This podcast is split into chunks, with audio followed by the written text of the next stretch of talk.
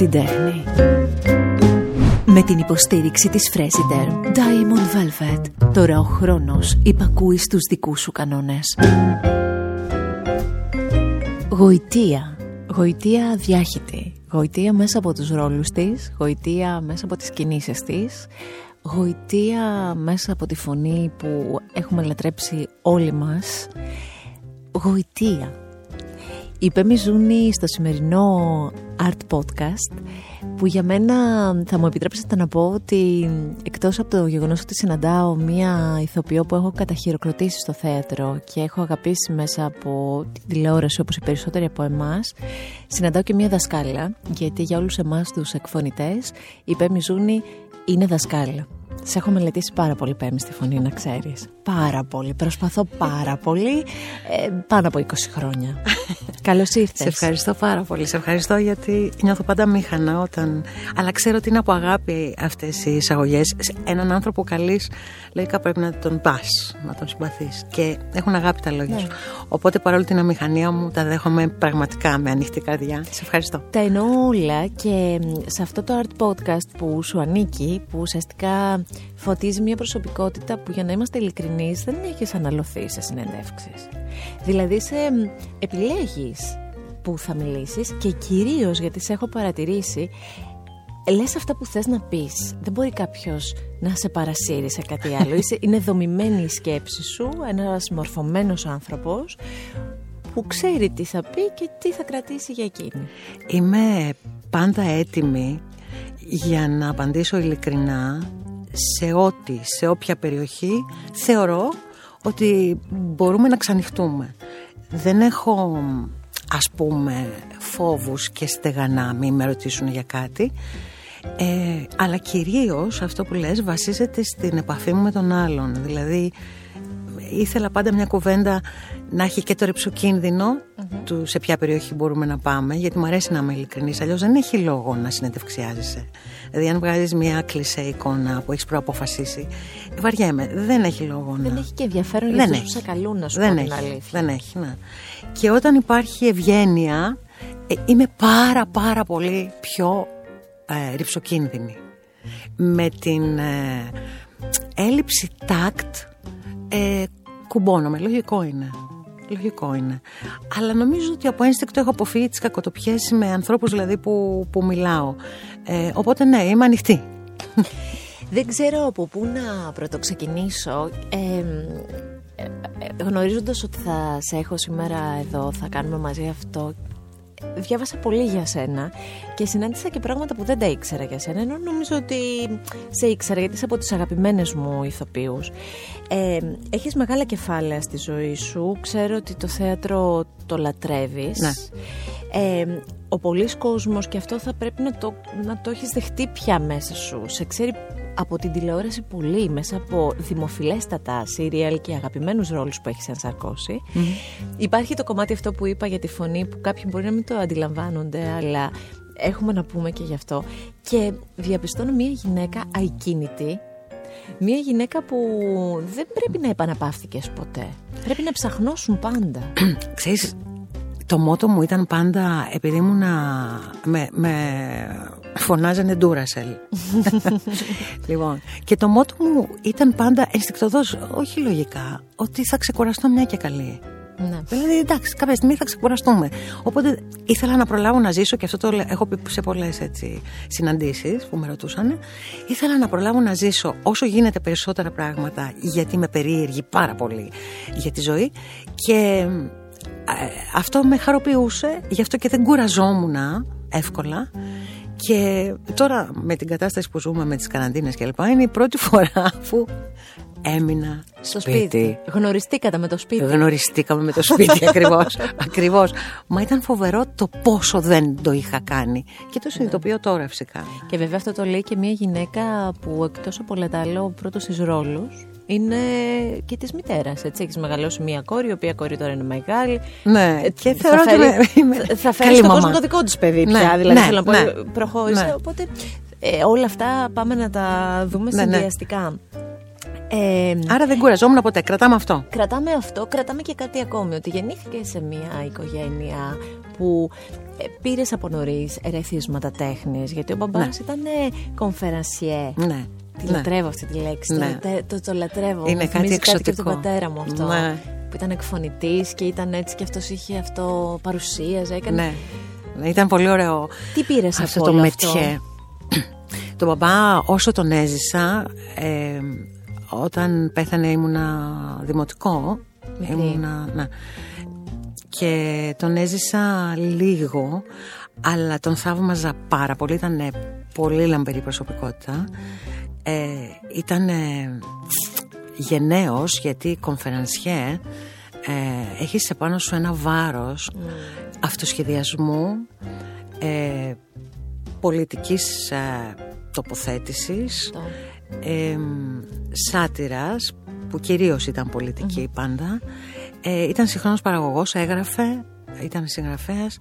Ε, τα έκανε όλα. Ήταν ένα ένα ας πούμε αναγεννησιακός τύπος στο είδος του. Αυτό το ξέρεις αυτό που τα κάνεις όλα με επιτυχία. Και τον θαύμαζα πάρα πολύ. Λέω και το εννοώ ότι αν εγώ είμαι- έκανα κάτι κάπου καλά για να μένω τόσα χρόνια στο χώρο δεν έχω ούτε το ένα δέκατο του δικού του ταλέντου πραγματικά δηλαδή. Ήταν ένας εκτιφλωτικός άνθρωπος. Και μου άφησε αυτό. Ένα φως. Ήταν και ξανθός. Έβαζε και μπριγιαντίνη στο μαλλί. Ήταν σκάλες ξανθό. Με φαρδιά κοστούμια Τον έβλεπες ψηλός. πολύ όμορφο, Ε, ναι, ε, στα ναι, μάτια σου. ναι, ναι. Ε, ήταν καρδιοκατακτητής. Ε, ήταν, ήταν λαμπερός. Λοιπόν και έζησα πολλά πράγματα που τότε για μένα ήταν ε, αυτονόητα. Δηλαδή ήταν η οικογένειά μου οι πρόβες, οι παραστάσεις. Αυτό, αυτό. ήταν κάτι που αυτό με βοήθησε το έχω ξαναπεί ότι με βοήθησε στο να μην μυθοποιήσω καθόλου το χώρο. Να, Να το δεις στη διάστασή να του. τον δω ακριβώς με τις δυσκολίες του και τα καλά του και τα κακά του από πολύ νωρίς. χωρίς να τα μελετήσω θεωρητικά. Ήταν μέσα μου απλά. Ε, αυτό ήταν καλό. Ήταν καλό Παρ' όλα αυτά, ε, η πορεία σου ήταν, δεν ήταν ότι πάω κατευθείαν σε μια δραματική σχολή. Ήταν διαβάζω και περνάω στο πανεπιστήμιο και μάλιστα στη φιλοσοφική. είχε καραμπόλες, είχε πολλές καραμπόλες η πορεία μου Μέχρι να φτάσεις εκεί; Ναι, δηλαδή ναι, πήγα πρώτα, καταρχάς λάτρευα το χορό και ε, έκλαιγα κάθε Σεπτέμβρη που ανοίγαν οι σχολές, δεν με γράφανε γιατί νομίζαν ότι από εκεί θα πάω, θα μπω στο θέατρο. Ναι. και το Δεν προσπαθούσα το- να το σταματήσουμε. Μα. ε. Λοιπόν, και κάποια στιγμή θυμάμαι στο γυμνάσιο πια, επειδή στεναχωριόμουν τόσο πολύ κάθε φθινόπωρο, ήρθε η αδερφή μου η μικρότερη, η Ντέπη, που έχουμε διαφορά 4,5 χρόνια, και μου έδωσε το χαρτζιλίκι της και μου λέει να πας να γραφτείς. Να, λεφτά. Δεν θα Έλα, το ξεχάσω αυτό είναι ποτέ. τόσο τρυφερό. ποτέ. Λοιπόν, πήγα και γράφτηκα στο χορό. Ε, παθιασμένη, παθιασμένη με το χορό. Έκανες κλασικό Ναι, ή μοντέρνο; κλασικό. κλασικό. Ναι, τελείωσα το κλασικό. Ε, και μετά πήγα και στα άλλα, αλλά και άρχισα από τη βάση αυτή. Λοιπόν, και τελειώνοντας το σχολείο, δίνω στη φιλοσοφική. Θεωρούσα εγώ, από ό,τι θυμάμαι, ότι δεν θέλανε να βγω στο θέατρο. Και ο πατέρας μου δεν ήθελε. Τώρα τελευταία μου λέει μαμά Εμείς είχαμε πει τέτοιο πράγμα. Μου γκρέμισε όλες τις αντιστάσεις.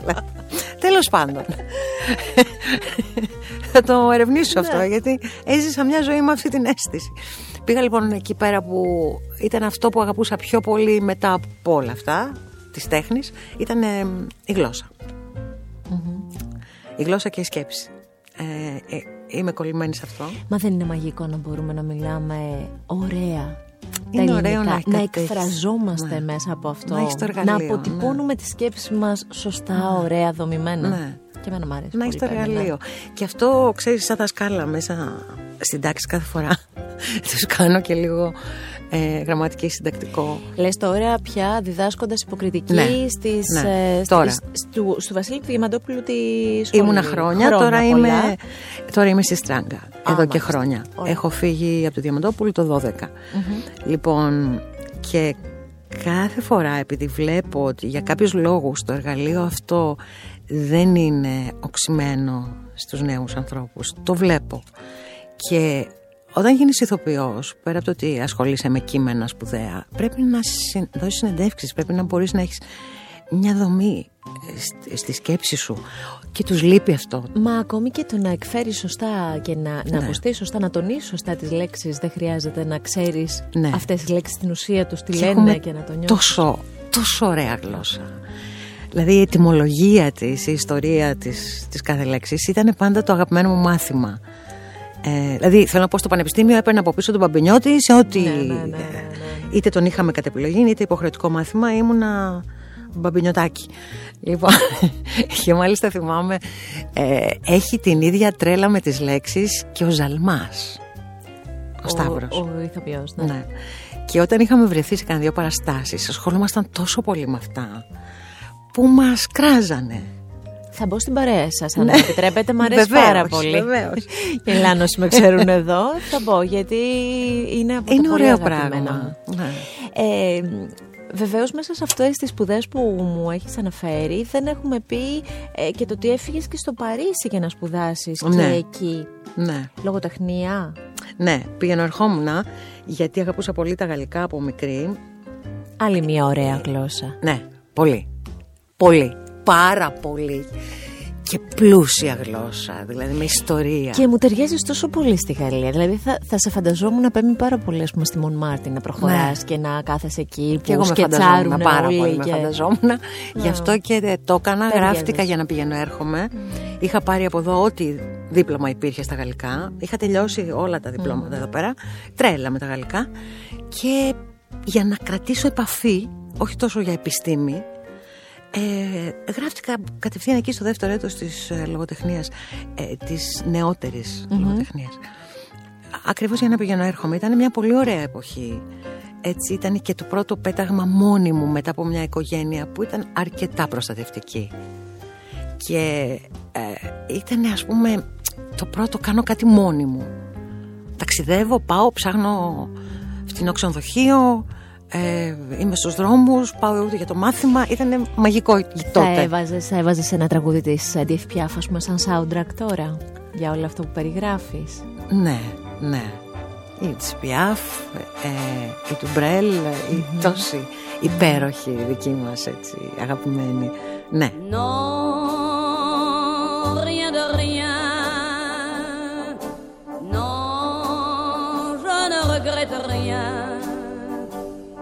ni le bien qu'on m'a fait, ni le mal, tout ça m'est bien égal.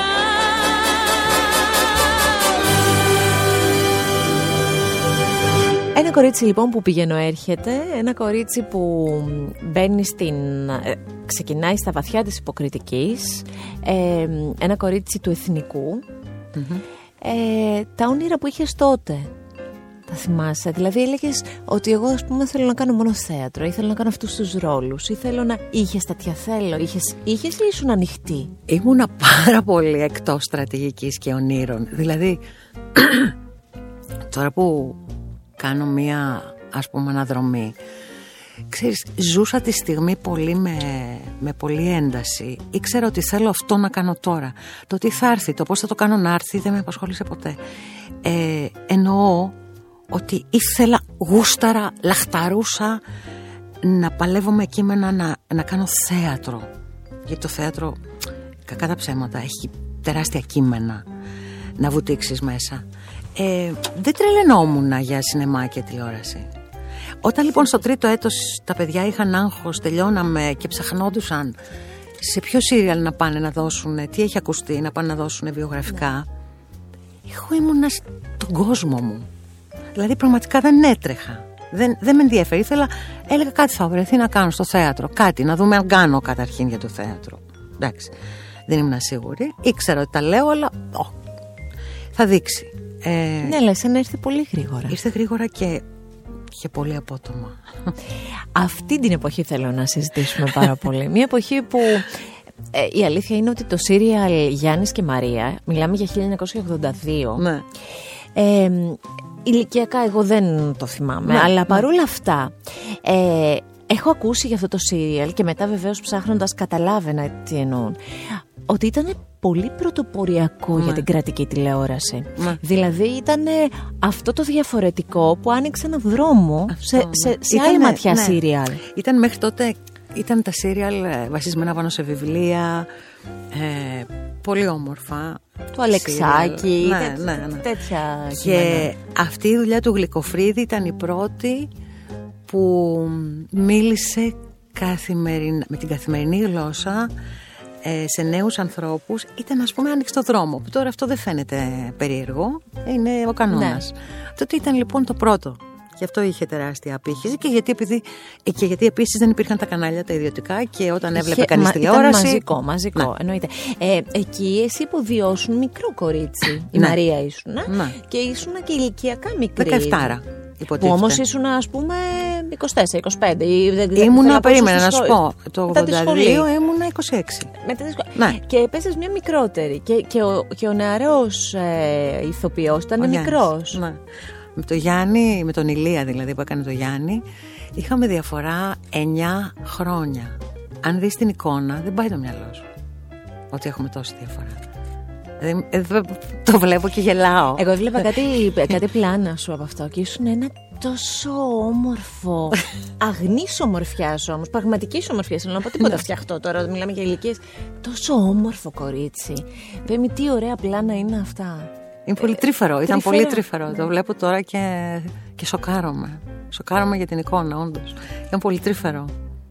Από το Γιάννη και Μαρία λοιπόν, ε, εννοώ από τη σειρά Γιάννης και Μαρία, αρχίζει ο δρόμος, βέβαια έχεις πει ότι ταυτόχρονα είχαν ανοίξει οι ουρανοί και ερχόντουσαν και οι προτάσεις η μία μετά την άλλη και θεατρικά. Ξέρεις τι γίνεται.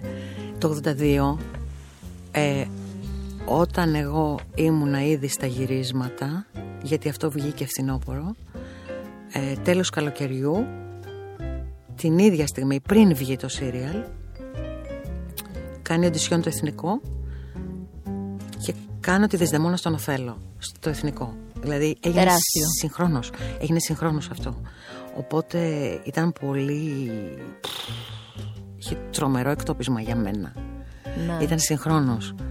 Ε, Πώς ήσουν τότε που πέσαν όλα πάνω σου; Και που φαντάζομαι ότι υπήρχε μια προβολή ξαφνική για σένα. Ήσουν Ναι. προετοιμασμένη.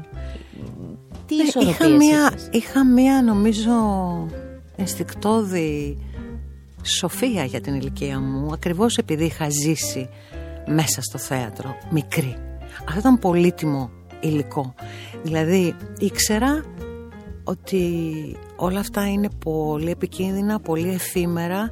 Μπορείς να τα γευτείς με τη χαρά του ότι αναγνωρίζεται κάτι αλλά πρέπει πάντα να θυμάσαι ότι μετά την κορυφή ε, είναι θέμα φυσικής. Ε, έρχεται μια κάμψη δηλαδή, Είχες την οριμότητα όμως αυτή. ναι, ναι, η δεν ξέρω, ιδέα. ήταν ενστικτόδικο αυτό το πράγμα. Δεν μάσησα λεπτό. Δεν ψωνίστηκα λεπτό. Δηλαδή χαιρόμουν που έβγαινα στο δρόμο μετά τα γυρίσματα στη Μιχαήλ Βόδα και στην Αχαρνών με τον Ηλία, με τον Γιάννη και γινόταν σας γνώριζαν. το χαιρόμουν αλλά ε, δεν, δεν μάσαγα ρε παιδί μου είχα αγωνία για το Στην παρακάτω ισορροπία σου αυτή, ποιος σε, σε, σε βοηθούσε εκτός από τον εαυτό σου, σε βοηθούσε, ας πούμε, η οικογένειά σου; Κανείς Μόνη σου, ήταν Κανείς δεν το εσωτερικός δικός σου; συζητούσα. Ναι. Η, άλλη, η οικογένειά μου το θεωρούσε δεδομένο να μην ψωνιστώ. Δηλαδή ήταν, πώς να σου πω, ήταν, ε, ήταν βασικό υλικό. Ναι. Ε, τώρα στο λέω γιατί ίσως μεταφέρεται DNA αυτό. Θυμάμαι με την κόρη μου είναι πέντε και ειμ- είναι να πάμε σε μια παρουσίαση ε, στο, σε ένα έτσι, προ- μεσημεριανό καλοκαιρινό ε, πώς το λένε σε μια παρουσίαση τι ήτανε βιβλίου, δίσκου ε, σε ένα πάρα πολύ ωραίο καφέ μέσα στα δέντρα. Καλοκαιρινό τοπίο και βάζω ένα καπέλο ψάθινο και τις βάζω και αυτής με κάτι λουλούδια Η Ελεονόρα. και μου λέει Ελεονόρα, άκου τώρα πώς το συνδέω. Μαμά, μη μας πούν ψωνάρες. Και λοιπόν, αυτή η αίσθηση του ψώνιου και του να μην γίνεις ποτέ ψώνιο, δεν της το είχα πει εγώ ποτέ. Ήταν πέντε. Θέλω να πω, είναι DNA Ναι, αυτό. ναι. Καλά, δεν είναι μόνο DNA, είναι και διάφοροι χειρισμοί που μπορεί Εντάξει. να μην μπει σε αυτό, αλλά μπορεί να έχεις. Ναι, και εγώ δεν θυμάμαι από τη μαμά μου κάτι. Προφανώς μου είχε περάσει. Ναι. Ε, θα μείνω λίγο στη τηλεόραση για να πάμε μετά στο θέατρο. Ε, ένα σύριαλ που εμένα μου έχει μείνει. ναι. Δεν θα σου πω το προφανές, θα σου πω άλλο. Ναι, το φαντάζομαι. Λοιπόν, μου έχει μείνει και θα σου πω και γιατί μου έχει μείνει. Γιατί ήταν το σύριαλ που έβλεπα και ένιωθα λίγο μεγάλη. Δηλαδή, μ, ηλικιακά θα έπρεπε και ίσως και να μην το πολύ βλέπω, αλλά Ναι. εμένα μου άρεσε γιατί το έβλεπα. Ήταν οι γυναίκες. Οι γυναίκες.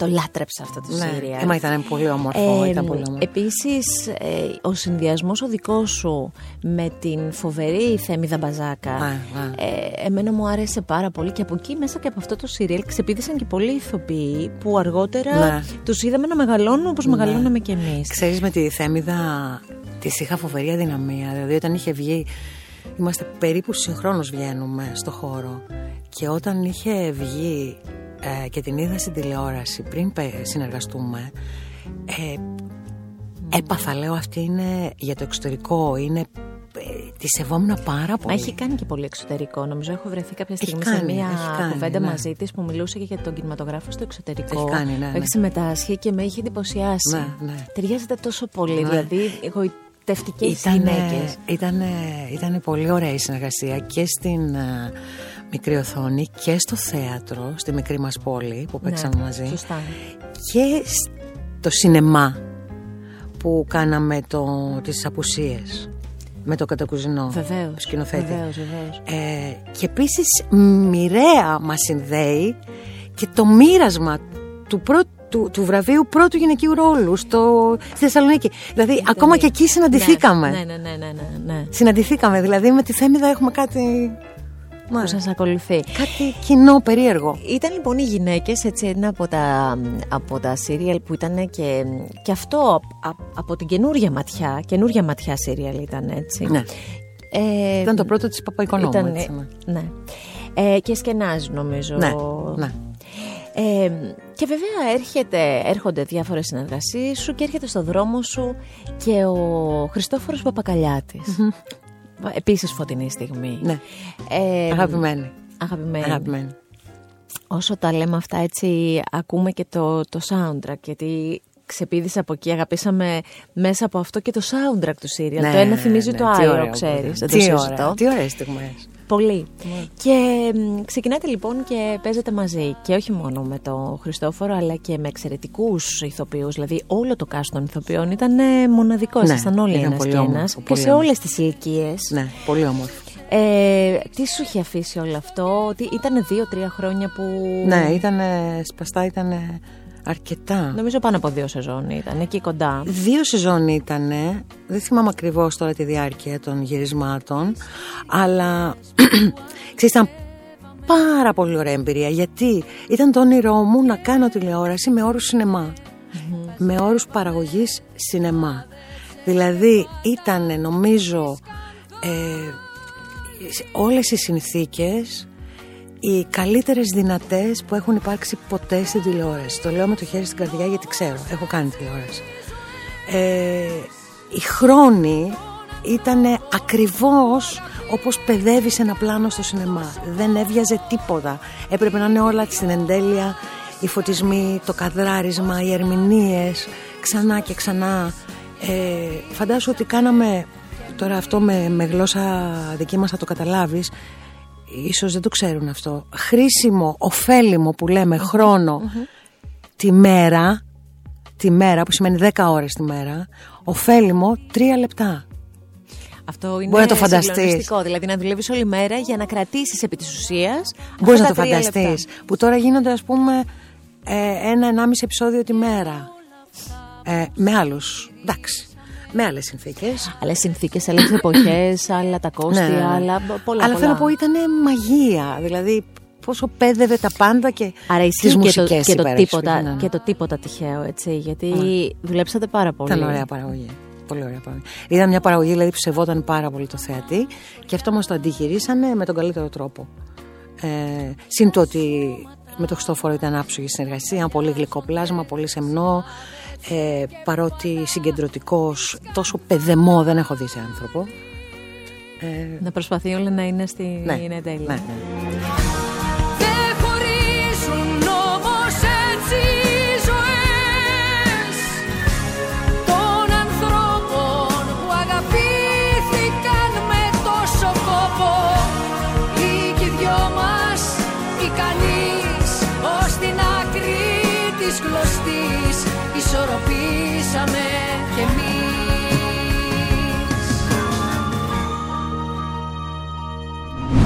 Άκου την τέχνη σε ένα μοναδικό art podcast με τη νέα premium σειρά αντιγύρανσης για το όριμο δέρμα Diamond Velvet της Fresiderm. Σχεδιασμένη με έμπνευση τις αισθητικές θεραπείες και συνενώνοντας κορυφαίες καινοτομίες, προσφέρει ολική επανόρθωση, νεανικότητα και σφριγιλότητα, καταργώντας τα όρια του χρόνου. Ε, και βέβαια τώρα δεν ξέρω, ε, εκεί κι αν είχες ας πούμε την εικόνα της μοιραίας γυναίκας. η οποία παίρνει να τα λέμε και αυτά, σε έχει συνοδεύσει όλα τα χρόνια. δηλαδή, ορίστε, ήθελα να σου κάνω, να σε πειράξω και πριν ναι. που έλεγες για το πρώτο σου σύριαλ. Και εκεί ήσουν με ένα μικρότερο αγόρι. Δηλαδή, ήσουν 25 ναι, ναι, εσύ και 10 χρόνια διαφορά. Όντως. Δηλαδή, από το ξεκίνημα. Δηλαδή, εγώ φταίω. Δεν έχει σταματημό αυτό. Δεν φταίω. Όχι, αλλά πέρα από το χιούμορ που κάνω, ε, γέμιζα στην οθόνη με αυτό που έλεγα, με τη, με τη γοητεία μιας γυναίκας που ήταν και η τοποθέτηση της φωνής σου τέτοια. Ήταν ένα αποτέλεσμα πολύ ωραίο, πάρα πολύ ωραίο. Δεν ξέρω, αναρωτιέμαι κάποιες φορές, δεν ξέρω αν πρόλαβα να το γευτώ αυτό, γιατί αντιστεκόμουν, ήμασταν μια γενιά και η Μπαζάκα και διάφορες άλλες υπέροχες ηθοποιοί που Βρεθήκαμε σε μια γενιά αντι-star, παρότι λειτουργήσαμε στο Star System όποτε χρειάστηκε. Από άποψη λοιπόν, ήμασταν πάρα πολύ έτσι από, από τελείως αποφασισμένη άποψη εναντίον της εξωτερικής ας πούμε εμφάνισης και αλλού είναι το ζήτημα. Παρ' όλα αυτά εισπράταμε ότι σαν γυναίκες μετρούσαμε δεν είμαι σίγουρη αν πρόλαβα να το. από αυτή την ηλίθια άποψη. Ναι. Σωστή είναι, αλλά τέλος πάντων. Καταλαβαίνω να το χαρώ. όμως. Γιατί δεν, ήταν, δεν ήσασταν. Όμως έτσι έχετε μείνει και στην, και στην αντίληψη των ανθρώπων. Το οποίο στο τέλος του καιρού είναι ωραίο. Η διαδρομή είναι μεγάλη. Τα νιάτα είναι μια μικρή στιγμή. Η διαδρομή είναι μεγαλύτερη από αυτό. Οπότε mm. κάτι πρέπει να έχεις ένα. Και δεν είναι ωφελημιστικό. Είναι να σου λειτουργήσει εγκαίρω το ένστικτο να επιβιώσεις γιατί μετά θέλει να είσαι γενναίος. Όταν περάσουν τα νιάτα θέλει να είσαι γενναίος. Είσαι γενναία, νιώθεις γενναίας σε αυτό σε σχέση με, με αυτό το πέρασμα που λες; Ναι, νιώθω ε, Όταν φτάσουμε στην κοτιά που την αγαπάς ναι, θα σου δει. Ε, Δυστυχώς έχω μπροστά μου το, το πρόγραμμα από μία παράσταση που έχω λατρέψει και το έχει δει. Δεν μπορούσα να το κάνω πιο έκπληξη. Οπότε... θα σου το πω μετά λοιπόν. Ωραία. ωραία. Ε, για να ολοκληρώσουμε λίγο όσο γίνεται και επανερχόμαστε την τηλεόραση, παίρνεις κάποια στιγμή την απόφαση εξαφανίσεις σε τηλεοπτικά mm-hmm. για χρόνια; 15. 15 χρόνια. Και αυτό γενναίο. Γιατί είμαι σίγουρη ότι είχες προτάσεις κάθε σεζόν. Είχα προτάσεις οι οποίες μοιάζανε και δεν ήθελα να μοιάζουν. Mm. Ε, Όπως και μετά το Γιάννης και Μαρία έκανα αρκετό χρόνο γιατί όλες μοιάζανε. Ναι. Και βαριόμουν. Σαν θεατής δεν ήθελα να με ξαναδώ σε αυτό. Δεν είχε κανένα νόημα. Και έτσι έμεινα εκτός 15 χρόνια Μέχρι που ήρθε μία πρόταση Χωρίς να το υπολογίζω ότι έχουν περάσει τόσα χρόνια ναι. και μάλιστα όχι μόνο έχεις επιστρέψει, αλλά και σε, σε κάτι που είναι καθημερινό, που έχει και άλλους ρυθμούς. Και φαντάζομαι, πέρα από το κομμάτι της τέχνης, στο πρακτικό είναι και πιο δύσκολο. Δηλαδή έχει εξοντοτικούς. Είναι κασκαντεριά. Ε, ναι. Έτσι είναι. Είναι κασκαντεριά. Πώς έγινε όλο αυτό με τις οκτώ λέξεις; Αυτό ε, έχω πει και έχω παρεξηγηθεί ότι δεν ήξερα τον Ανδρέα. Δεν τον ήξερα όχι σαν όνομα. Δεν είχε συνεργαστεί. Εννοείται τον ήξερα σαν όνομα, τον είχα ακούσει, είχε κάνει μεγάλες επιτυχίες. Δεν τον ήξερα σαν πρόσωπο. Γιατί δεν πολύ βλέπω τηλεόραση. Άκουγα ότι είναι πολύ πετυχημένος και ε, έλαβα ένα τηλεφώνημα, βρεθήκαμε. Μου πήγε πάρα πολύ η άβρα του ε, και του Ανδρέα και της Βάνας που γράφει, της Δημητρίου. Ε, και μου θύμισε λίγο στα καλά σημεία το Χριστόφορο, δηλαδή το σεμνό, το γλυκό, το, το επίμονο, το συγκεντρωτικό, μοιάζαν πάρα πολύ σε αυτά, πάρα πολύ. Είπα λοιπόν ότι, ωραία, αφού είναι καλοί οι όροι οι ανθρώπινοι, για να δούμε λίγο πώς είναι και αυτό το καθημερινό. Γιατί... Που είχε και το Ελλάδα-Κύπρος, Είχε και το για Ελλάδα σένα, Κύπρος, εκτός από όλα ναι, τα άλλα. ναι, ναι. Ε, επειδή ήταν μια εποχή λοιπόν που έτυχε να μην έχω θέατρο, λέω οκ, Κύπρος, μια χαρά. Και ήταν ωραία, τώρα τελειώνει αυτό κοντά. Ήταν ωραία, δηλαδή πάλι το ενστικτό μου δεν με πρόδωσε. Ήταν ωραία με την έννοια ότι πάντα ξέρεις όταν λέω ωραία, πέρα από το αποτέλεσμα που εντάξει, η βαθμολογία είναι το αποτέλεσμα, ό,τι θες βάζεις, αλλά Είναι το και οι ζήτημα άνθρωποι. είναι επειδή είναι η ζωή Ε, μου βέβαια. Αυτό το κομμάτι της ζωής μου αν πέτυχε ή αν Ναι. ε, το χαρακτηρίσω ας πούμε λάθος. Όχι, ήταν ωραία. Ε, δηλαδή όλοι οι συνεργάτες εκεί πέρα από το καλλιτεχνικό team ε, οι συνεργάτες εκεί ήταν παράδεισος, ήταν κήπος με λουλούδια Πολύ σημαντικό. ναι, πολύ σημαντικό. Γιατί Αυτό είναι η μετράει. ζωή μας, είναι αυτό που Αυτό λες, μετράει. είναι οι ώρες μας, Ναι. είναι οι άνθρωποι Ναι, μας, ναι, είναι ναι. οι ανάσες μας. Ναι, ναι, έτσι ναι, είναι. ναι. Ε, θα ξανακάνεις ε, Δηλαδή ε, είσαι ένας άνθρωπος που τώρα ας πούμε, θα πεις θα, θα, θα αποτραβηχτώ πάλι και θα επιστρέψω όταν ξανά; Ναι, κοίτα, δεν, ε, δεν είναι ο εραστής μου η τηλεόραση. Καθόλου. δηλαδή θέλω Ναι να πω, λέω εραστής έρχεται, έρχεται και όταν έρχεται όταν έρχεται, ναι. Ναι, αλλά έρχεται Όταν κάθε έρχεται, μέρα. όχι. Όχι. όχι. Ευτυχώς Άρα, ευτυχώς. Πολύ κούρας Άρα, εκείνο που νετάρω είναι το θέατρο, που μου έχει λείψει ήδη πολύ. Και βλέπουμε. ε, Πάμε στο θέατρο Μμ. Την πρώτη φορά που βρέθηκες ε, στο σανίδι μπροστά σε πάρα πολύ κόσμο Τι θυμάσαι; Το καρδιοχτύπησε το Ξεχνιέται θυμάσαι αυτό, αφού έπαθα σεντόνι. Έπαθες όντως Ναι, έπαθα σεντόνι για 10 δευτερόλεπτα, τα οποία νόμιζα ότι είναι μισή ώρα, ότι θα, θα φεύγει το κοινό. Σε βοήθησαν οι υπόλοιποι ηθοποιοί; Όχι, είπα στον εαυτό μου ότι ήταν, ήταν η Δεσδεμόνα. Να είναι η παράσταση που είπες έτσι κι αλλιώς ε, στο και ξεκίνημα. στο εθνικό, ξέρετε, ε, η πρώτη παράσταση είναι και η επίσημη. Δεν είναι δηλαδή άστο να τσουλήσει, να δέσει Ναι, και ναι, θα τους ναι. καλέσουμε μετά. Και έχω βγει εγώ τώρα από τη σχολή Τσικό και είναι από κάτω από Μινωτή και Μελίνα Τι λες τώρα; μέχρι Χατζηδάκης και τι να σου πω δηλαδή. Δεν υπήρχε άτομο που να μην είναι από κάτω παιδιά. Η κομμένα τα ύπατά μου Και; Και βγαίνω, λέω την πρώτη φράση, παθαίνω σεντόνι και το πόδι μου έτρεμε αλλά ήταν τα μακριά τα ρούχα, δεν φαινότανε. και λέω, κοίτα, κουκλίτσα μου, ή το βρίσκεις τώρα ή κάνεις όπισθεν, λες ένα μεγάλο συγγνώμη και πας σπίτι σου για πάντα.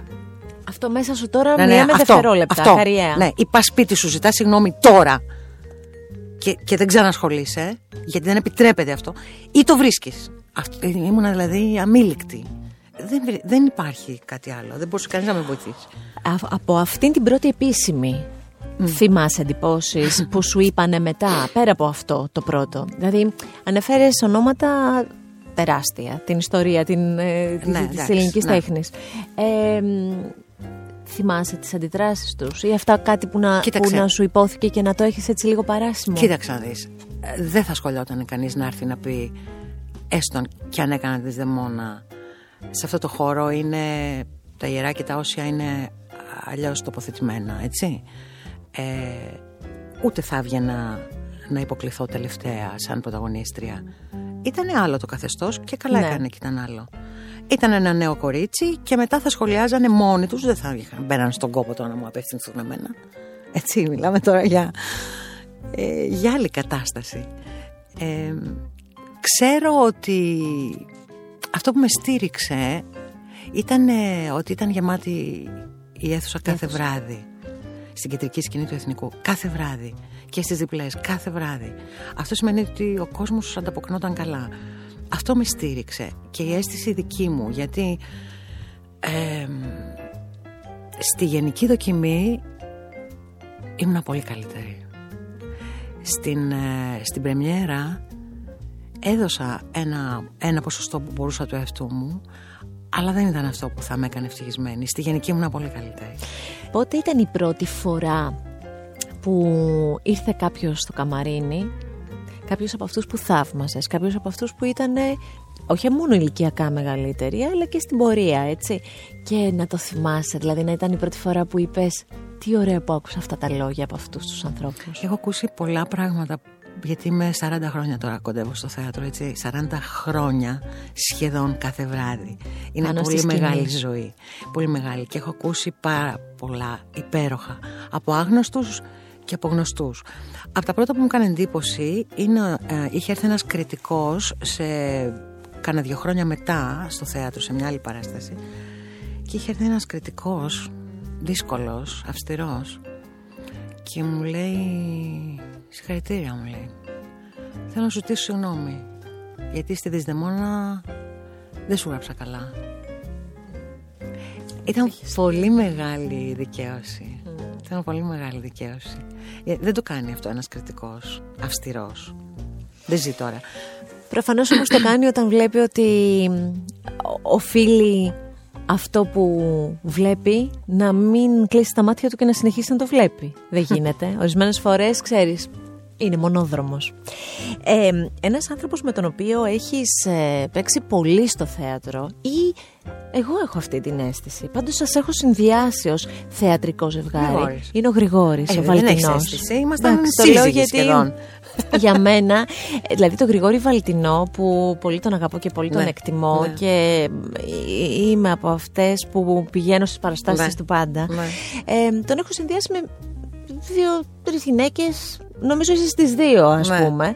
Ε, θυμάμαι πολλές παραστάσεις μαζί που έχετε ε, συνυπάρξει. Τι σου μένει, δηλαδή αν σου έλεγα να μιλήσεις για τον Γρηγόρη Βαλτινό... Είναι τι... αγαπημένος, πραγματικά είναι αγαπημένος και ξέρεις ότι δεν τα λέω για να τα πω τυπικά. Περάσαμε μια ολόκληρη ζωή μαζί, δηλαδή καμιά δεκαετία με πολλές παραστάσεις και πολλές χαρές. Είναι το μεγαλύτερο πειραχτήρι το μεγαλύτερο πειραχτήρι επί σκηνής. Ε... Θυμάσαι κάτι να μας πεις, κάτι ας πούμε που, που να είναι η πλάκα σας; Παιδιά, ε, είναι, είναι εγκληματικός. είναι εγκληματικός επί σκηνής. δηλαδή, ε, ε, θα, θα, σου πω, ναι. έχουμε περάσει υπέροχα και τελειώνοντας αυτή τη δεκαετία που πια με επιτυχίες, με χαρά πολύ και αυτά, γιατί είχαμε πει ρε Γρηγόρη, Είμαστε πια παντρεμένοι. Δηλαδή, πριν έρθει η πλήξη, ας χωρίσουμε. και τον αναζητώ τώρα. Τώρα θα ήθελα να ξαναπέξω μαζί του. Έχουμε περάσει πολλά τόσο χρόνια. ωραίο να. Ε, θα ήθελα πολύ. Θα ήθελα. Να βρεθείτε ξανά ναι. μαζί. Και τέλος πάντων. Ε, δηλαδή κανιβάλιζε πάρα πολύ. Κανιβάλιζε στη σκηνή πολύ διακριτικά, χωρίς να φαίνεται, χωρίς να το καταλαβαίνει το κοινό, με σκοπό να σε εξοντώσει, να σε κάνει να γελάσεις και να μην μπορείς να, να αντέξεις. Εγώ άντεχα λίγο. Εν πάση περιπτώσει, κάποια στιγμή ζούμε το τρελό ε, ε, πρεμιέρα και είναι ο Ζαλμάς σε μια πολύ πετυχημένη παράσταση ε, και έχει τράκο άνθρωπος και εγώ έχω φοβερό άγχος σε κάθε πρεμιέρα. Φοβερό! Λοιπόν ε, και είναι ο Ζαλμάς ο οποίος στην πρώτη σκηνή είναι με τον Γρηγόρη και άλλους τοπίους πάνω στη σκηνή. Θα σου πω για το στυλ του Γρηγόρη τώρα. Mm. ε, και ε, κάνει μια απότομη κίνηση ας πούμε ο Ζαλμάς και κλωτσάει μια καρέκλα κάπως. Ναι που δεν ήταν μέσα το στο ναι, εντάξει. σενάριο. Ναι, ναι. Και σκεπτόμενος ότι όχι τώρα τι έκανα, έκανα κάτι ας πούμε, ε, πώς το λένε, αδέξιο, κάνει και ένα σαρδάμ εκείνη την ώρα. και πλησιάζει ο Γρηγόρης και του λέει σιγανά χωρίς να ακουστείς στο κοινό Θέλεις να σταματήσουμε λίγο Δεν το λες αυτός σε άνθρωπο Επί σκηνής Την ώρα που παίζει Και τον μπλοκάρε πιο πολύ Για πλάκα Όχι εντάξει Αλλά δηλαδή ναι, Θες να ναι. σταματήσουμε λίγο; Δεν το λες. Είναι, είναι φοβερός, είναι φοβερός. Αλλά πάνω από όλα έχω ζήσει το ταλέντο του Γρηγόρη. Το έχω ζήσει γιατί ξέρεις, μπορεί να δεις μια παράσταση, κάποιος να σου αρέσει πάρα πολύ. Δεν τη βλέπεις κάθε βράδυ να δεις τις διακυμάνσεις του. Mm-hmm. Μπορεί να είσαι τυχερός να δεις μια καλή στιγμή. Το ταλέντο του Γρηγόρη που δεν είχε ποτέ έκπτωση ε, όλο το χειμώνα κάθε φορά. Είναι άλλο. Είναι, έχει ναι, είναι μια στόφα ωραία. Έχει είναι άλλη πολύ στόφα. ωραίος. Ναι, ναι. Ε, το είπες πριν και το πρόδωσες λίγο. ε, από τις παραστάσεις που έχω λατρέψει, από τις παραστάσεις που έχω δει και δεν την έχω ξεχάσει μετά από τόσα πολλά χρόνια ε, και από τις παραστάσεις βεβαίως που έχω λατρέψει και το, και το πρόγραμμα Mm. της παράστασης. Ε, ξέρεις οι φίλοι μου λίγο καμιά φορά με κοροϊδεύουν αλλά εγώ από κάθε πρόγραμμα που κρατάω γιατί κάνω συλλογή Και εγώ τα όλα κρατάω. αυτά τα χρόνια θυμάμαι με ποιους πήγα, που Ναι, πήγα, πώς ναι. το είδα, τα θυμάμαι όλα. Ναι. Ε, αυτή λοιπόν η εξαιρετική η Μαργαρίτα Γκοτιέ, η Μαργαρίτα Γκοτιέ ταξιδεύει απόψε. Μια παράσταση που Ναι. για μένα ήταν άρτια σε όλα της. Δεν είμαι κριτικός, αλλά έχω συνέστημα και μπορώ να πω ότι Μεγάλη μου άφησε. Στιγμή δική μου. Μεγάλη Ήταν στιγμή μια εννοώ πέμιζούνη, Σαν χαρά. ήταν μια πέμιζούνη απίστευτη. Ήταν μια Ήταν όλοι. πεμιζούνη- Ήταν, ξέρεις τι, όλοι ε, σε μεγάλη έμπνευση, όλοι οι συνεργάτες. Α, ο Όχι σκηνογράφος. μόνο, όχι μόνο α, Ναι. οι ηθοποιοί Ναι. που συμμετείχατε. Ναι, όλοι, αλλά όλοι, όλοι, ήταν όλοι. άρτιος σε όλα. Δηλαδή ο χώρος, πώς τον είχε φτιάξει ο Γιώργος Ασημακόπουλος που αγαπημένος φίλος ε, που έφυγε. ε, Και πολύ σκηνογράφος. δικός σου άνθρωπος, Πολύ, έτσι, πολύ πολύ αγαπημένος. Ναι, αγαπημένος. ναι, ναι. Ο Αντώνης Ε, Καλογρίδης. Ο Αντώνης ο Καλογρίδης, μεγάλη του στιγμή. Ο Θοδωρής Οικονόμου, μεγάλη του στιγμή στη μουσική. Ήταν όλοι. Ο, Φ- ο Λευτέρης ο Παυλόπουλος, τα φώτα. Τα φώτα. Δηλαδή, Εξαιρετικά, ήταν εξαιρετικά. όλο, ήταν. όλο τόσο, τόσο απογειωτικό για μας. Για να μπορέσουμε να, να δημιουργήσουμε αυτό που λες. Έλεγε πριν εδώ, πριν ξεκινήσουμε, όταν είδες ότι κρατούσα το, το πρόγραμμα, ότι ουσιαστικά ήσουν στην επιμέλεια του, έκανες και πολλά πράγματα. Και στην αρχή που έχει το δικό μου γραφικό χαρακτήρα ότι είναι ένα ημερολόγιο και καλά Ναι. στην αρχή είναι αυτά, είναι Ναι. κάποια μυστικά κρύβονται μέσα, δε, προσωπικά δικά μου. Αλλά β- φυσικά δεν μπορώ να τα εξηγήσω γιατί το πρόγραμμα το παίρνεις και φεύγεις.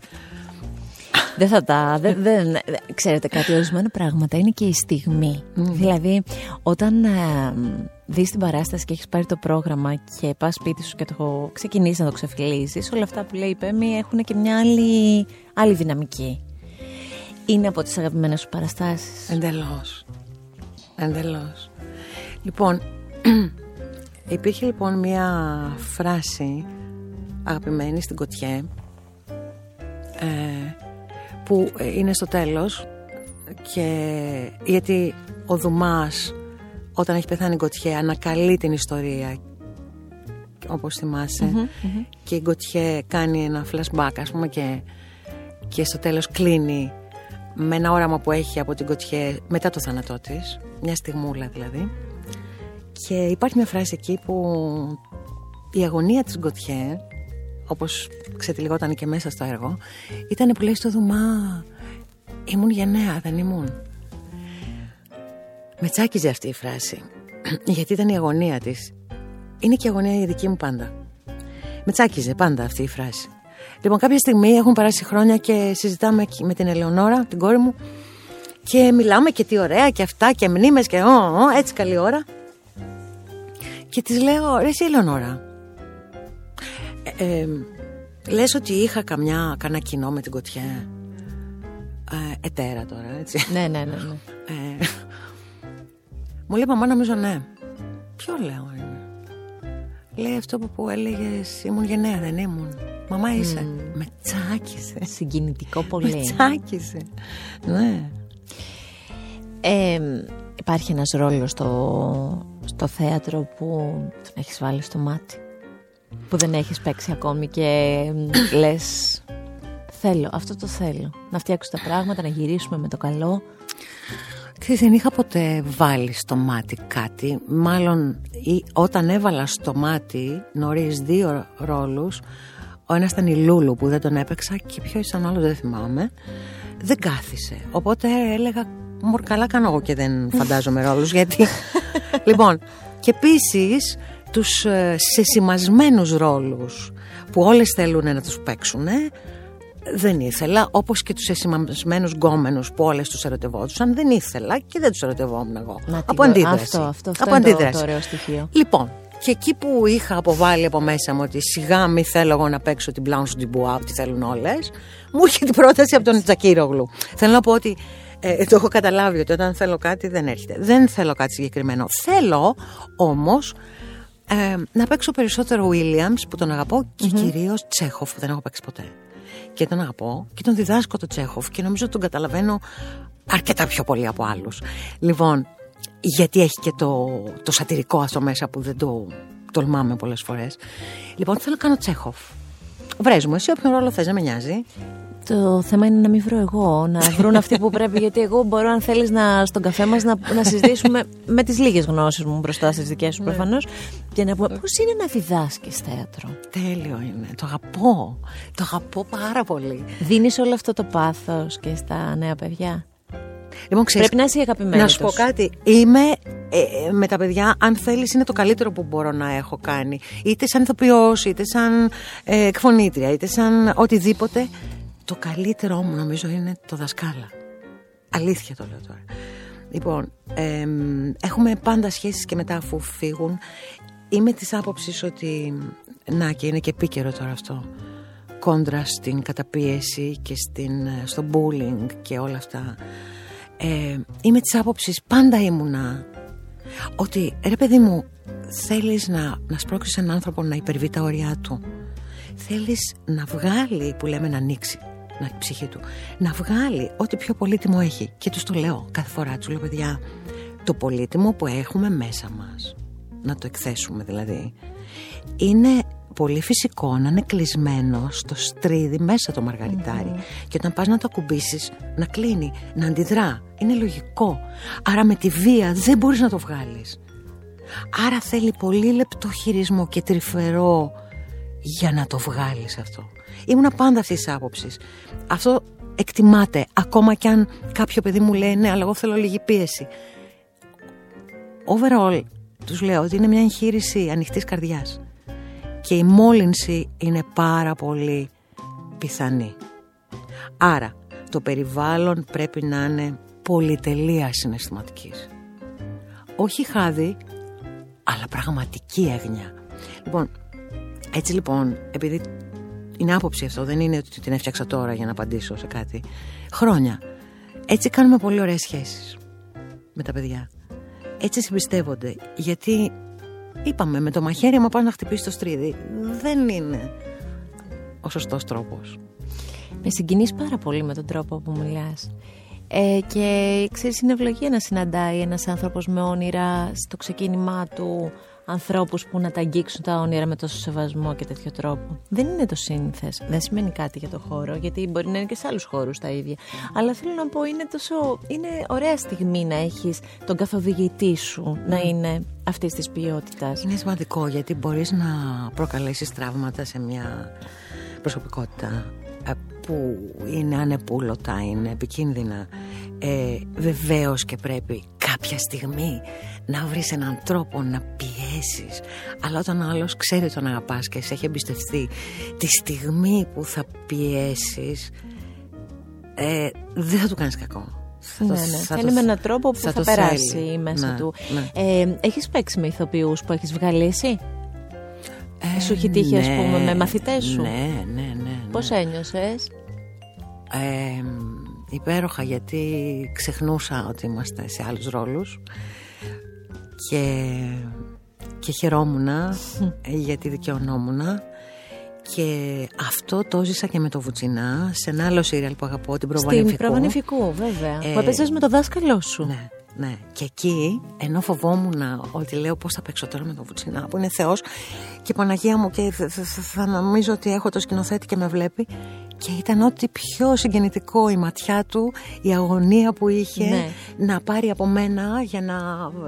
Ήταν ο, ο πιο κανονικός ηθοποιός, ο πιο ανασφαλής έτσι αισθανόμουν και εγώ. Είδες όμως πώς αυτό επαναλαμβάνεται. Ναι, δηλαδή ναι. αυτό πήρες και ναι. το δίνεις. Δεν το συζητώ. Ναι, ναι. Ε, στο ξεκίνημα έλεγα ότι για μένα είσαι δασκάλα στις εκφωνήσεις. Ε, για όσους δεν ξέρουν, που δεν υπάρχει άνθρωπος που να μην ξέρει.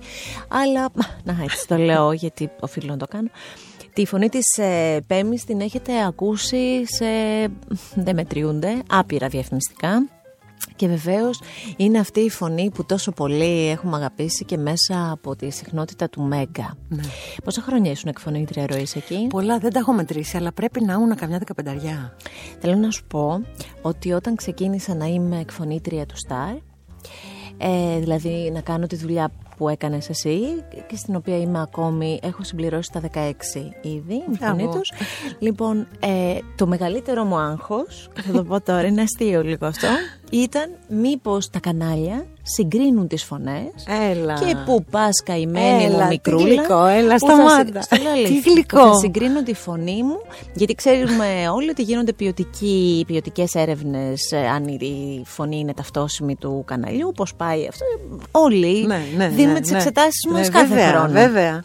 Λοιπόν, όταν άρχισαν μετά από 4-5 χρόνια να μου λένε ότι ταυτίζεται η φωνή μου με το κανάλι και αυτά. Μπράβο. Μιλάμε- Είδες που πέτυχες. Είχα, είχα μόνο εσένα στο νου. Ε, την αγαπάς αυτή τη δουλειά. Την αγαπώ, ναι, την αγαπώ. Είναι ωραίο παιχνίδι για μένα και δεν με αγχώνει καθόλου. Μπαινοβγαίνει σε ρόλους έτσι κι αλλιώς. Ναι, δεν με αγχώνει. Δηλαδή είναι το ραδιόφωνο ή η διαφήμιση είναι από τα πιο comfort αισθήματα. απ' τα- Δεν πρέπει και να βαφτείς. Να βαφές. Το Τι πας και ωραίο με τις αυτό. φόρμες, δεν έχεις πρόβλημα. Τι Αυτό είναι ωραίο. αλήθεια. Θέλω να μου πεις, να και ένας άλλος άνθρωπος για τον οποίο θέλω να μιλήσουμε. Θέλω να μου πεις, ε, ήσασταν χρόνια η φωνή, η γυναικεία, η Πέμη και η Ανδρική, Ο Χρήστος. ο Χρήστος Σιμαρδάνης. Πα- Το λέω και να Χρήστος. νοικιάζω, γιατί είναι ένας από τους ε, ηθοποιούς και εκφωνητές που πολύ έχουμε λατρέψει και όσοι έχουμε συνεργαστεί, γιατί εμείς με όλους συναντιόμαστε στα Ναι, στούντιο. ναι. Φεύγει ο ένας, Ναι, μπαίνει ο άλλος, ναι. συναντιόμαστε, λέμε και Ναι, δύο κουβέντες και ναι. τελειώνει η υπόθεση. Εγώ ανέκαθεν ήμουν μικρότερη από εσάς Ναι, τη γενιά ναι, των προβεβλημένων εκφωνητών. Τον εκτιμούσα πάρα πολύ και θαύμαζα και το ταλέντο του Ναι, να κάνει τη ναι. φωνή του ό,τι θέλει. Τι Το συζητώ. πρίγκιπας, πόσο μας λείπει. Πριγκιπικός τελείως. Αυθεντικά όμως, καθόλου από στάση, ε, από φύση. Ε, μορφωμένος, gentleman, έξυπνος, ευφυής, με υπέροχο χιούμορ φυσικά, με αρχές, με ήθος, με υπέροχη πολιτική σκέψη, με ταλέντο. Αλλά το ταλέντο μόνο του πολλές φορές δεν φτάνει, λασπώνεται. Ε, κάναμε πολύ παρέα, ε, ήταν δικός μου άνθρωπος, ε, ήταν λίγο, λίγο σαν νονός και της Ελεονόρας, λίγο δηλαδή τόσο κοντά. Πολύ μας έχει λείψει ο Χρήστος, πάρα πολύ. Συνεργαστήκαμε και στο θέατρο, ε, δηλαδή από τις παρουσίες που, που αφήνουν τρύπα. Είναι πολύ σημαντικό. Είναι πα- πάρα πολύ σπάνιο αυτό. Κρατάμε λίγο τη φωνή. Έχεις τραγουδήσει. Και θέλω και να ακούσουμε και λίγο από το Ωχ, για τα Παναγία, μάτια ωχ, σου. Παναγία. Έτσι να παίζει όσο μου λες αυτό. Ε, ξέρεις μουσική; Λοιπόν, γιατί δεν τραγουδάς άλλο; μπορεί να, μπορώ να σου πω κάτι, σε παρακαλώ τώρα. Πώς είπα ότι είναι το πιο comfort το να Εκφωνείς. εκφωνώ ή να μιλάω. Το πιο συγκλονιστικά αγχωτικό που μου κόβει τα πόδια είναι το τραγούδι. Πάντα με έστελνε αδιάβαστη αυτή η διαδικασία. Δηλαδή να πάω σε μια εκπομπή τώρα και να πούνε να μας πείτε και ένα τραγουδάκι. θα μου χαλάσει όλες τις μέρες μέχρι να πάω. Γι' αυτό λέω πια όχι. δηλαδή με ξεπερνάει αυτό το Παρόλο άγχος. που οι ηθοποιοί πολλές φορές και βλέπουμε και σε τόσες εκπομπές, ας πούμε, καλεσμένοι, Ναι. λένε και ένα Σου τραγούδι. λέω με και το λένε ξεπερνάει. καλά. Δηλαδή πε- προτιμώ να κάνω bungee jump, jumping που δεν θα έκανα. παρά να τραγουδώ. Είναι τρελό αυτό το πράγμα. Και ξέρεις γιατί; Γιατί έχω μουσικό αυτή. Λοιπόν, θα καταλάβει τώρα. που ξέρει Ναι, ναι, μουσική, όσοι ε, ξέρουν ε. να καταλαβαίνουν. Λοιπόν, έχω μουσικό αυτή πολύ αυστηρό. Μ' αρέσει αυτό. Ακούω τα πάντα. Οι χορδές μου. Δεν έχω πάει να, να το... Έχω κάνει λίγο, έτσι.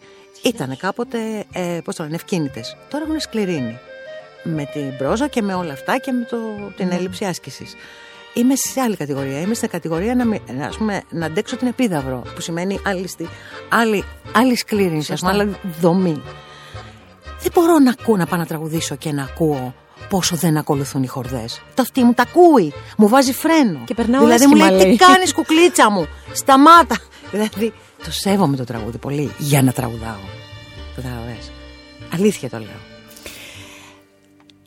Είναι ένα κεφάλαιο της ζωής σου και το κομμάτι της ενασχόλησής σου με τα κοινά. Και ένα κεφάλαιο το οποίο κράτησε χρόνια.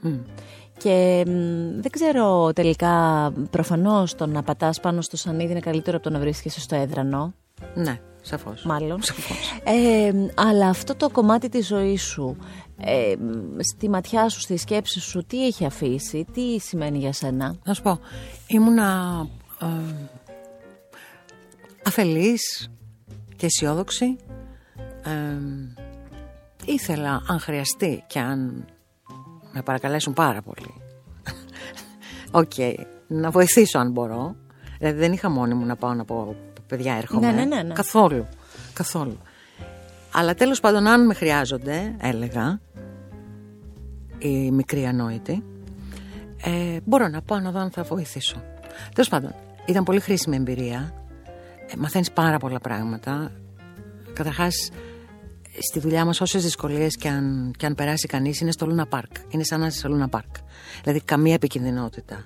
Ακόμα και με αυτά που συμβαίνουν τώρα, Ναι. αν βγάλεις τα χοντρά, τα extreme που μπορεί να συμβούν στη ζωή σε Που είναι οποιοδήποτε άλλη χώρο, διάσταση, έτσι που είναι κι άλλη αλλιώς. διάσταση, ακόμα και το, το bullying ή ακόμα και η ψυχική πίεση σε σχέση με την πολιτική είναι σαν Λούνα Πάρκ. Το λέω γιατί τα ξέρω και τα δύο. Ε, επίσης το λέμε γιατί βλέπουμε και ξένα σιρίαλ και καταλαβαίνουμε. σωστό, που, σωστό, που είναι σωστό, πάρα σωστό, πολύ σωστό. πετυχημένα. Λοιπόν, ωστόσο δεν το μετανιώνω γιατί ήταν πάρα πάρα πολύ χρήσιμη εμπειρία. Ε, μπορώ να σου πω ότι ενάμιση πράγμα το έκανα κιόλας, άσχετα αν δεν βγαίνουν ποτέ τα καλά. Δεν έχει σημασία, καμία. Ε, θεωρώ ότι θα έκανα και τρία από ενάμιση αν έπεφτα σε άλλη περίοδο πέρα από την μεγάλη βόμβα της πτώχευσης της Ελλάδας ε, θα μπορούσα να, να κάνω κι άλλο ενάμιση. Ε, δεν είναι χαμένος χρόνος είναι πολύ επώδυνος πολύ επώδυνος. Ε, και φυσικά δεν είμαι σίγουρη αν αν σε μεγαλύτερη με- μεγαλύτερης εμβέλειας ας πούμε θέση μπορείς να αλλάξεις τα πράγματα. Οφείλουμε να πιστεύουμε ότι μπορείς να τα αλλάξεις. Αλλά δεν είμαι σίγουρη. Δεν είμαι σίγουρη. Δηλαδή είναι σαν να μπαίνεις ξαφνικά σε ένα μηχάνημα μέσα, τεράστιο, και λες «Α, αυτά τα μπουλόνια, κοίτα πώς λειτουργεί η μηχανή. Α, εκεί έχει ένα Ναι, ναι. πιστόνι». Δηλαδή το βλέπεις Ναι, όλο αυτό ναι. και είναι τρομακτικό. Είναι τρομακτικό. Ε, αν μπορούσες να άλλαζες κάτι από αυτά που έχεις ζήσει, από την πορεία, από, τη, από αυτά που έχει φέρει η ζωή, από αυτά που, που σε έχουν φέρει μέχρι το σήμερα. Τι θα ήταν αυτό; Ε, θα ήθελα να μπορώ να πω τίποτα απολύτως Έτσι ήμουνα και έτσι είμαι μια ζωή Ακόμα και τα λάθη σου τα προσυπογράφεις Είναι το ίχνος σου, τα λάθη σου Απλώς ε, για να είμαι ειλικρινής θα άλλαζα ε, Θα διέγραφα δηλαδή από τη ζωή μου Δύο πολύ δύσκολα χρόνια που πέρασα πρόσφατα Επαγγελματικά. Ναι με αυτήν την ιστορία που έχει ακουστεί. Δηλαδή ε, τέλος του 15 με αρχή του 17. Θα ήθελα να, να υπήρχε μια καλή νεράιδα να τα σβήνε και αφού γίνανε δεν πειράζει, ας έρθει μια καλή νεράιδα να τα σβήσει από μέσα μου. Έστω εκ των υστέρων. Παρ' όλα αυτά και έτσι θέλω σιγά σιγά να κλείσουμε αυτή την κουβέντα που θα σου ζητήσω έτσι να περάσει καιρός και να επαναλάβουμε μια συνάντηση, Αμέ. να έχουμε καινούργια πράγματα και να, να είναι η αφορμή τα καινούργια πράγματα. Παρ' όλα αυτά έχεις πει ότι καμιά φορά ζούμε και κάποιες ε, σφαλιάρες που μας έρχονται και μας ε, κάνουν να εκτιμήσουμε Ναι. αυτά που πρέπει ή να βάλουμε στο πραγματικό τους μέγεθος αυτά που έγιναν λάθος σωστό. χειρισμοί και πέρασαν. Είναι σωστό, είναι σωστό αυτό. Και μου- μ, επειδή το, το έχεις ίδια αναφέρει, ε, πως μια περιπέτεια υγείας δικού σου ανθρώπου, της κορης που πέρασε και έφυγε και Ναι. έφυγε και έφερε και ευτυχία αμέσως μετά με πολλά πράγματα, πως όλο αυτό ε, σε βοήθησε να επαναπροσδιορίσεις; Όντως. Όντως γιατί για πολλά χρόνια ήμουνα σε μια δίνη ε, στο χώρο μου με πολλές ε, ικανοποιήσεις, ε, με πολλά ταξίδια και προφανώς χρειαζόταν ε, οι σφαλιάρες οι δύο αυτές γιατί ναι, ξαναβρει κάτι την ουσία των πραγμάτων. Είναι για καλό που συνέβησαν. Ε, αν μπορούσα να κρατήσω το μάθημα χωρίς να έχουν συμβεί, παρακαλώ. Θα ήταν εξαιρετικό. Αλλά τουλάχιστον ήταν είμαστε. Εξαιρετικό. Ήταν εξαιρετικό. Αλλά τουλάχιστον είμαστε λίγο πιο σοφοί τώρα. Ε, σε ευχαριστώ ιδιαίτερα.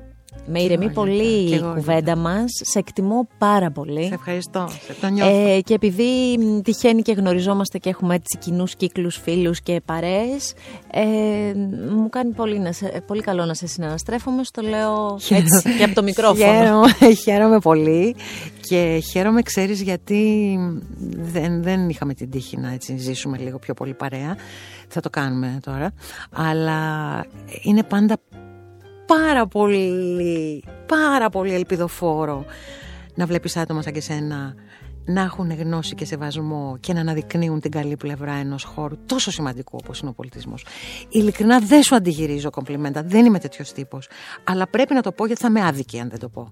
Είναι πάρα πάρα πολύ ελπιδοφόρο να βλέπεις σε αυτούς τους καιρούς που τα πράγματα λίγο έτσι έχουν σκιές χοντρές ότι να παιδιά όχι κανονικά υπάρχουν άνθρωποι ε, με, με φοβερό ταλέντο, σεβασμό και μόρφωση να ανοίξουν τα παράθυρα εκεί που πρέπει. Κοκκινίζω και το μακιγιάζ ευτυχώς κάτι κάνει. Όχι τα λέω ε, την κουβέντα με την Πέμι Ζούνη, αυτό το Art Podcast και όλα τα επεισόδια του Art Podcast με ένα κλικ στο artpodcast.gr τα βρίσκεται και βεβαίως σε όλες τις εφαρμογές που επιλέγετε για να ακούσετε εσείς τα podcast. Με την υποστήριξη της Φρέζιντερ Diamond Velvet. Τώρα ο χρόνος υπακούει στους δικούς σου κανόνες. Ακού την τέχνη. Art Podcast. Με τη Γιώτα Τσιμπρικίδου